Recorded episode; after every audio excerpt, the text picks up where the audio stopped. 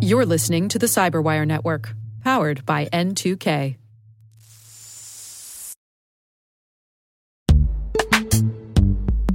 And now a word from our sponsor, Netskope.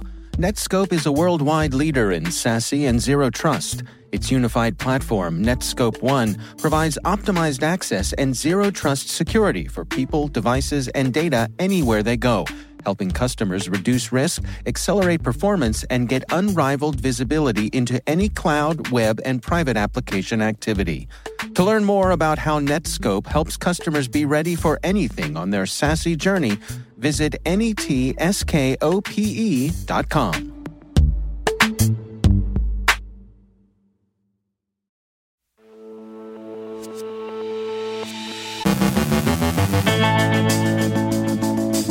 CISA and its partners issue a joint advisory on the Hive ransomware as a service operation. Ransomware continues to trouble governments internationally and at all levels. The U.S. Defense Department may see enhanced authority to conduct offensive cyber operations. Russian attacks on Ukrainian infrastructure remains kinetic as missiles show up, but cyber attacks don't. Kevin Magee from Microsoft speaks about leveraging cybersecurity apprentices. Our guest is Paul Giorgi from XM Cyber, describing creative attack paths in enterprise networks. And hey, Glupteba, don't mess with Google's lawyers.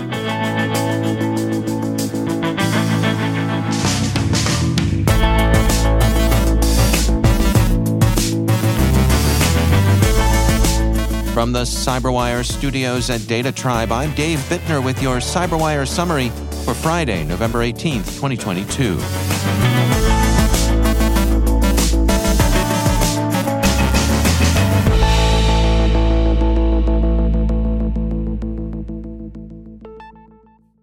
Yesterday afternoon, the FBI, CISA, and HHS released a joint cybersecurity advisory on the Hive ransomware group.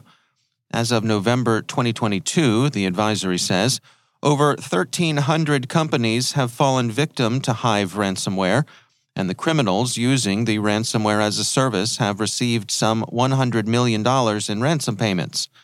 The advisory says Hive ransomware follows the ransomware as a service model, in which developers create, maintain, and update the malware, and affiliates conduct the ransomware attacks. From June 2021 through at least November 2022, Threat actors have used Hive ransomware to target a wide range of businesses and critical infrastructure sectors, including government facilities, communications, critical manufacturing, information technology, and especially healthcare and public health. What should organizations do? The advisory provides indicators of compromise and tactics, techniques, and procedures identified through FBI investigations. Hive has exploited Microsoft Exchange server vulnerabilities. The FBI, CISA, and HHS have some recommended steps that can be taken against Hive. These include finding and ejecting Hive operators from networks, installing updates for operating systems, software, and firmware as soon as possible, and requiring phishing resistant multi factor authentication.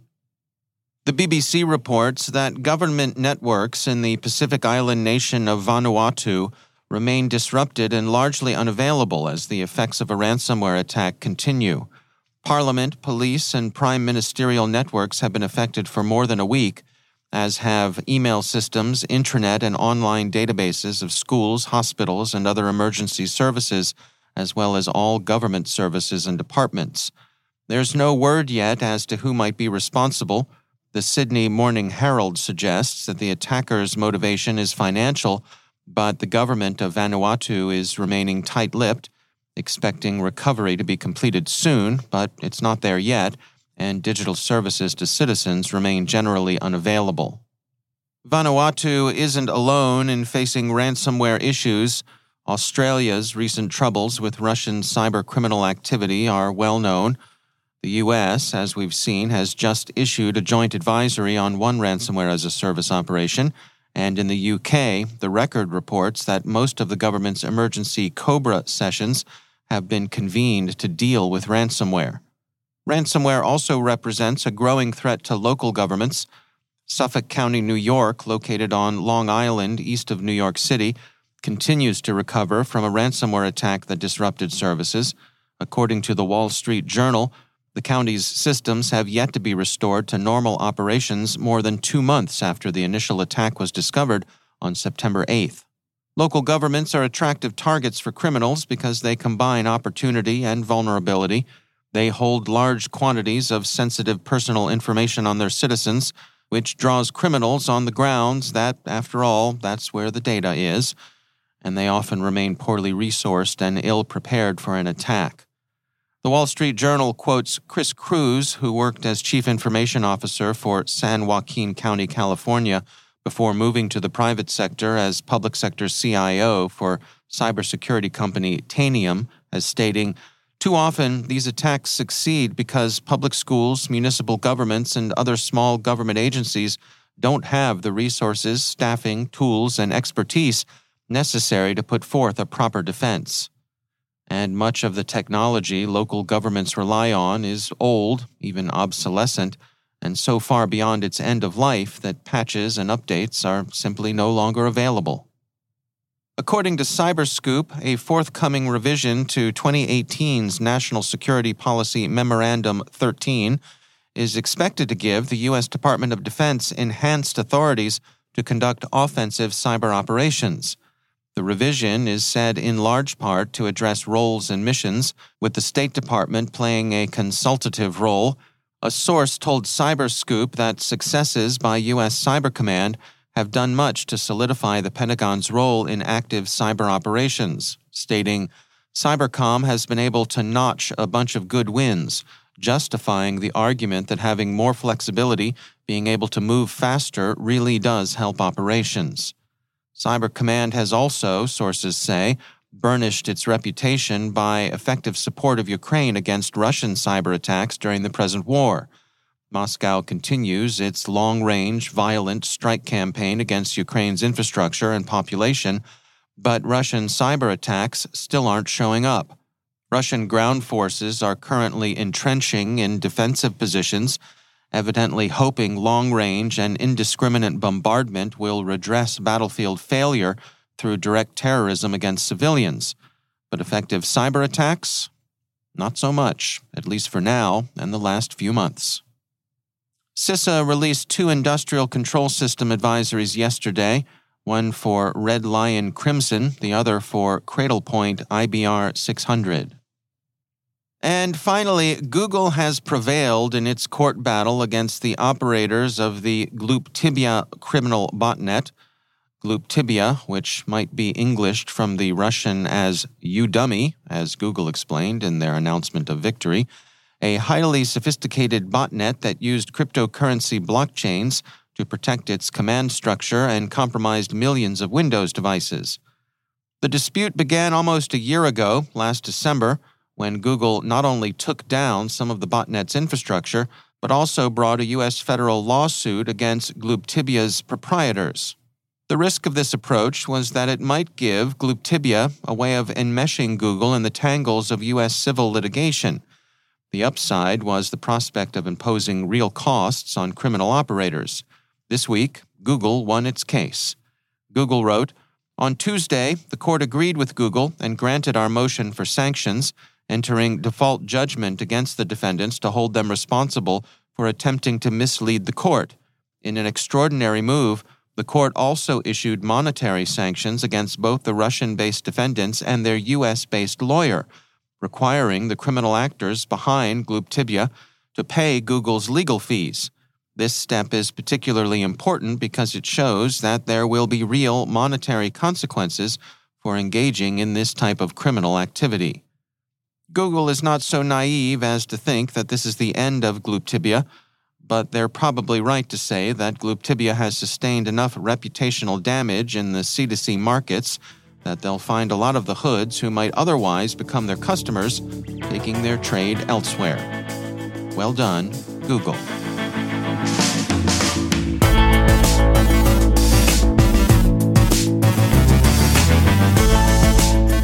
Coming up after the break, Kevin Magee from Microsoft speaks about leveraging cybersecurity apprentices. Our guest is Paul Giorgi from XM Cyber, describing creative attack paths in enterprise networks. Stick around.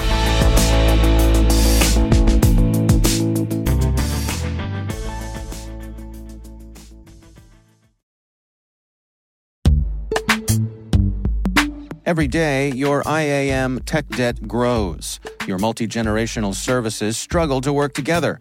Building an identity fabric can fix this.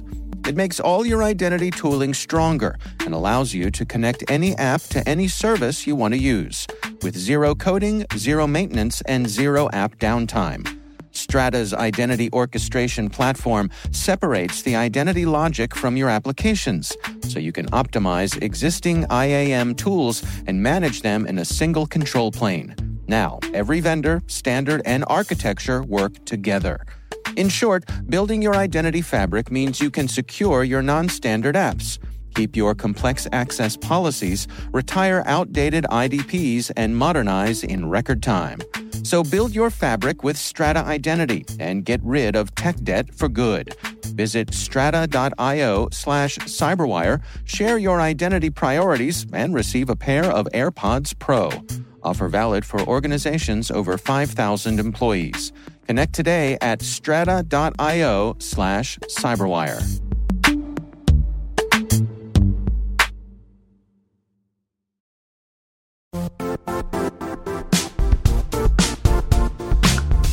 The IT world used to be simpler. You only had to secure and manage environments that you controlled. Then came new technologies and new ways to work. Now, employees, apps, and networks are everywhere. This means poor visibility, security gaps, and added risk. That's why Cloudflare created the first ever connectivity cloud. Visit cloudflare.com to protect your business everywhere you do business.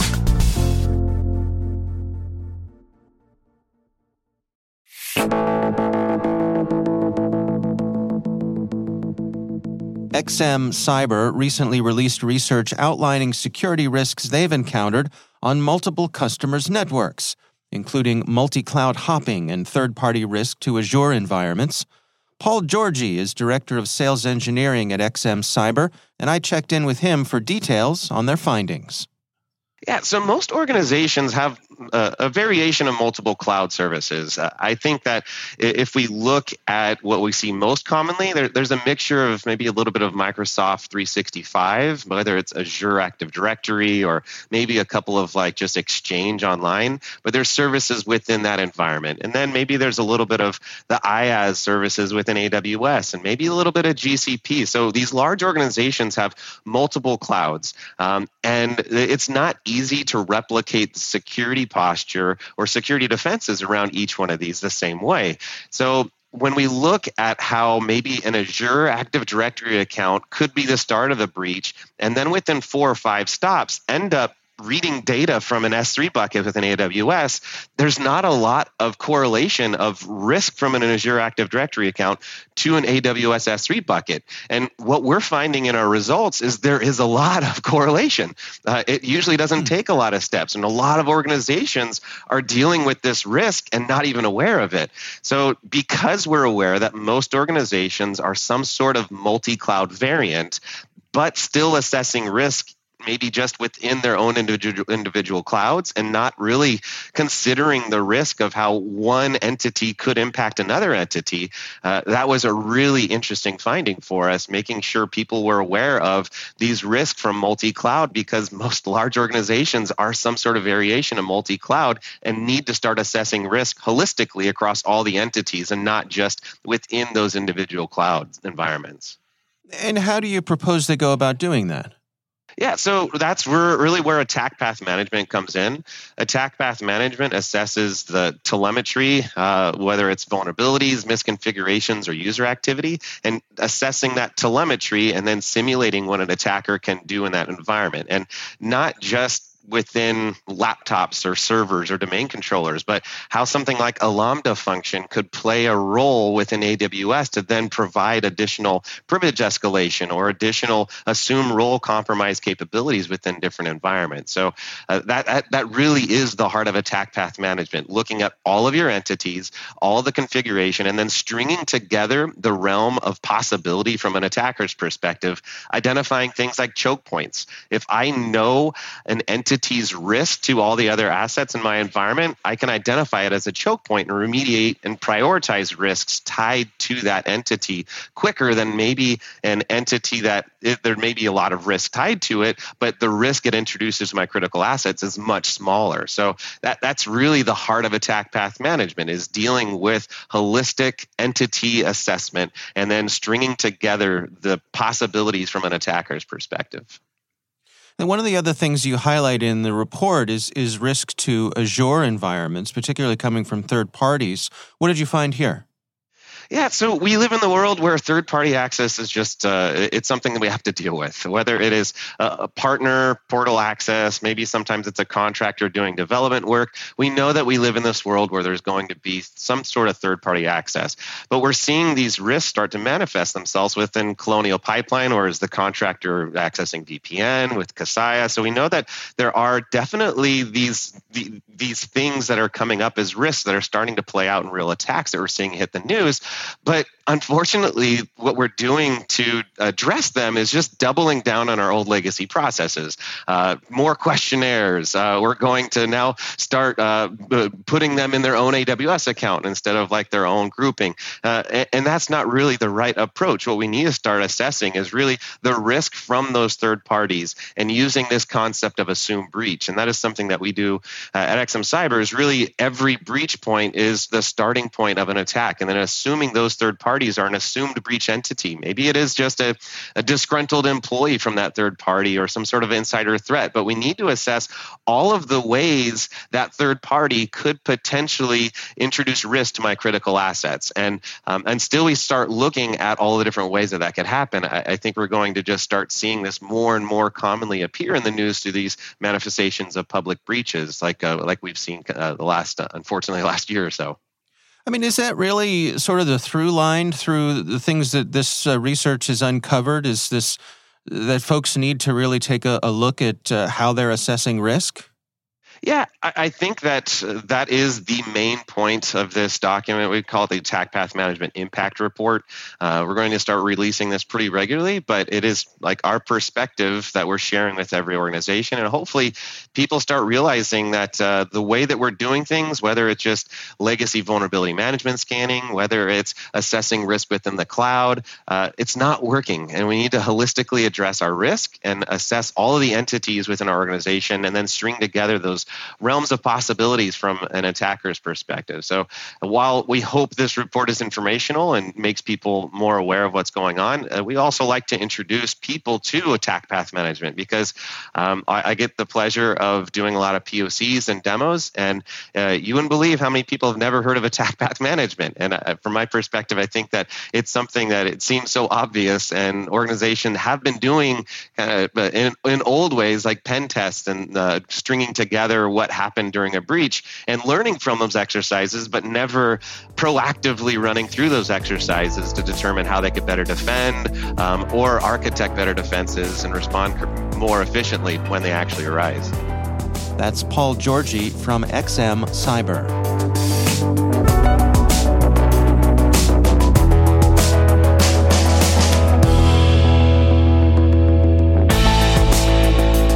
There's a lot more to this conversation. If you want to hear more, head on over to the Cyberwire Pro and sign up for Interview Selects, where you'll get access to this and many more extended interviews.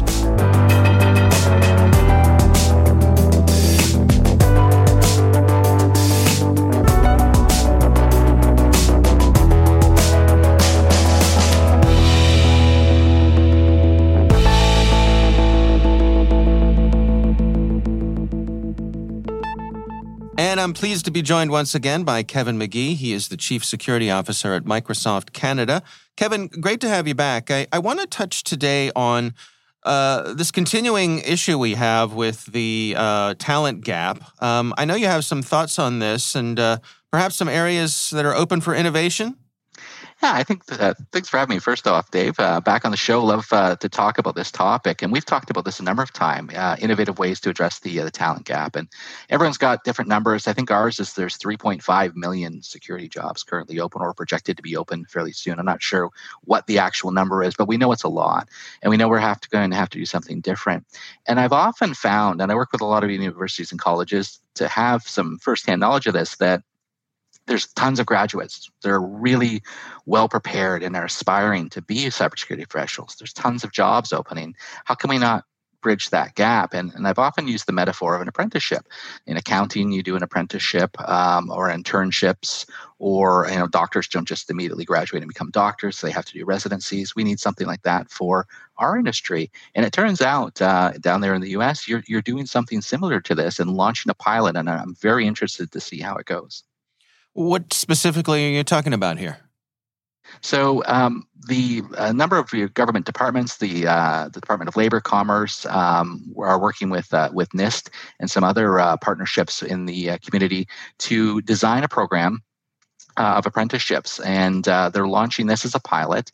Um, so far, of my understanding, as of September um, 2nd, uh, with 75 days remaining in the, their program, they've had uh, 1,961 uh, cybersecurity apprenticeships have begun uh, hmm. through 15 programs. What I love about this is partnerships from different areas of, of the ecosystem coming together, but leveraging existing and proven formats like the apprenticeship programs uh, to deliver um, to deliver some sort of solution uh, to this problem. So will it work? Don't know, uh, but it's a great opportunity to really try at scale uh, to see if we can find new ways to solve this problem. Yeah, you know, something that I've heard from a lot of people trying to find their place in the industry is that uh, a lot of the folks out there who are hiring are looking for people who are fully baked, you know, who come in with lots of experience. Like there's a tremendous amount of demand for those people, but that companies are uh, not investing in those early stage employees the way that a lot of people think they should. And I really find it comes down to a question of leadership. We're not teaching leadership, we're not teaching management uh, to cybersecurity professionals. We often promote the most technical person to the role of manager and then wonder why that person doesn't succeed because they don't have the people skills to hire, develop, um, and, and really engage with employees. So it's, it's twofold. One, I think we really have to do a much better job of training and our managers, training our leaders, preparing younger people to take on roles as well that can bridge those gaps, that can have those skills to develop and then you're absolutely right. We are competing for talent and just driving uh, price up. Supply and demand kicks in, and it's at some point that that breaks. So we need to be bringing in new people to the fold, and any new programs that we can find that are successful doing that are going to be uh, incredibly helpful. Retraining programs, uh, tapping um, areas of um, of the workforce that have never really looked at cybersecurity as a profession can be great opportunities to do that. Is this something you've been doing with your own teams at Microsoft? You know, looking for folks with those non-traditional backgrounds? Yes, and I, I, have a history degree. We've talked about it before. I mean, I'm a non-traditional cybersecurity professional. I think the only other precedent I often say is, you know, Jack Jack Ryan, who became the uh, historian turned security professional. But um, we we work uh, with a number of colleges and universities. In fact, Microsoft has a, a, a, global program to invest in colleges and universities, provide free training and um, free certifications, um, and also education for the the, um, the professors and teachers. But we're also working on the ground uh, with uh, organizations. So I work with Toronto Metropolitan University has a retraining or a second career program for women, which is excellent, and we've hired a number of candidates that had uh, technical backgrounds and non technical backgrounds. And when they can go through this intensive program, that's very focused on building job skills, they can hit the ground running in a career and become instantly productive. Um, so great opportunities. Um, they're not uh, they're not risks. Um, they're great opportunities. Um, these these programs uh, to invest in um, for hiring, but also just to to work with, um, to volunteer time and assist uh, to get them off the ground as well. All right. Well, Kevin Magee, thanks for joining us.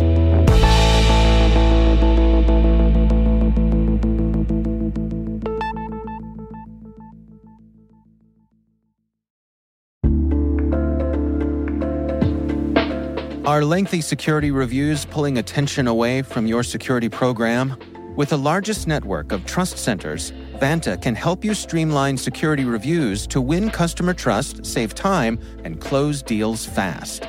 Proactively demonstrate security by showcasing key resources like your SOC 2 or ISO 27001 and provide real time evidence for passing controls.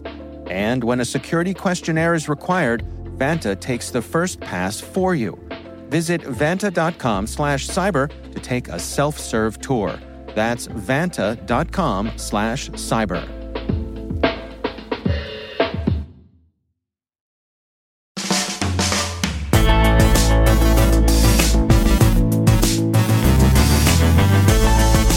And that's the Cyberwire. For links to all of today's stories, check out our daily briefing at thecyberwire.com. Be sure to check out this weekend's Research Saturday and my conversation with Larry Cashdollar from Akamai. We're discussing KMS Bot, the attack and mine malware. That's Research Saturday. Check it out. The Cyberwire podcast is a production of N2K Networks, proudly produced in Maryland out of the startup studios of DataTribe, where they're co building the next generation of cybersecurity teams and technologies. Our amazing Cyberwire team is Elliot Peltzman, Trey Hester, Brandon Karp, Eliana White, Puru Prakash, Liz Irvin, Rachel Gelfand, Tim Nodar, Joe Kerrigan, Carole Theriault, Maria Varmazis, Ben Yellen, Nick Veliky, Gina Johnson, Bennett Moe, Catherine Murphy, Janine Daly, Chris Russell, John Petrick, Jennifer Eiben, Rick Howard, Peter Kilpe, Simone Petrella, and I'm Dave Bittner. Thanks for listening. We'll see you back here next week.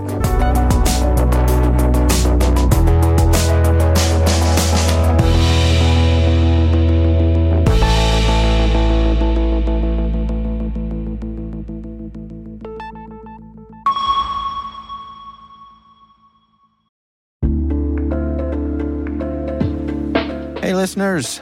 We're always looking for ways to improve the N2K Cyberwire network and maintain the intelligence driven news experience that keeps you in the know on the latest developments in cybersecurity.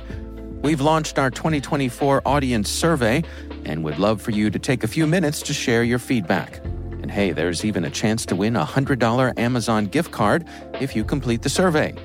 Visit cyberwire.com slash survey. That's cyberwire.com slash survey and share your feedback now.